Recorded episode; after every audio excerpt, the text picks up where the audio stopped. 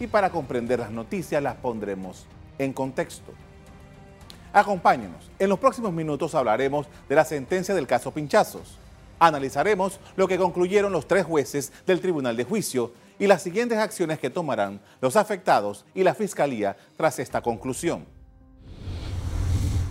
Ayer el Tribunal de Juicio Oral del caso Pinchazos llevó a cabo la lectura del fallo en donde los tres jueces sustentan, sustentan su criterio para declarar no culpable al expresidente Ricardo Martinelli.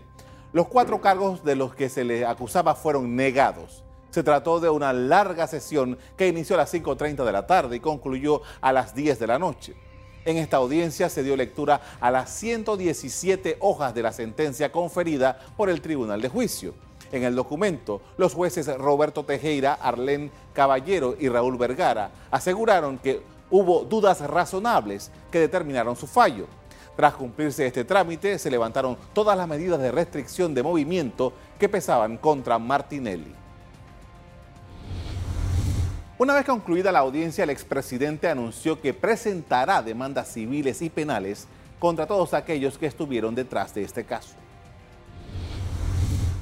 Se ha hecho justicia, he pasado 27 meses preso por una patraña hecha por, hecha por personas que verdaderamente es lamentable lo que han hecho a la justicia panameña. Hoy se hizo justicia. Yo voy a proceder civil y penalmente contra todos los que tuvieron que ver con esta patraña. Y lo que más lamento es que la persona que tiene que hacer la justicia, que es la procuradora, ella tenga un metabuscador. Y ustedes saben lo que hace un metabuscador interviene las comunicaciones, los WhatsApp, los Telegram, los correos electrónicos todos los otros sin ninguna autorización. Sin embargo, yo fui procesado injustamente, precisamente por eso. Y esta señora, nadie le hace nada, ni nadie le dice nada, porque el procurador de la administración es amiguito de ella. Y tal como lo anunciaron cuando se conoció el veredicto del Tribunal de Juicio, los acusadores particulares anunciaron que apelarán el fallo. Este es un tratado de mentira de parte de esos jueces. Esos jueces le han mentido esa sentencia al país y se han burlado de la justicia. Y fallos como esos son los que están pavimentando la avenida social para la impunidad. Nosotros vamos a presentar los recursos, tenemos dos días para la anulación, tres para la casación. Mañana nos entregan el fallo. Tenían que entregarlo ahora y mañana nos lo van a entregar. Imagínense, los jueces le dieron un fallo que dice que ahora lo tienen que corregir porque tiene errores. Por su parte, el fiscal Ricardo González resaltó que el tribunal sostuvo que la Fiscalía no había certificado que los pinchazos no habían sido autorizados por la Corte Suprema de Justicia, sabiendo que esa prueba había sido negada por los tres jueces.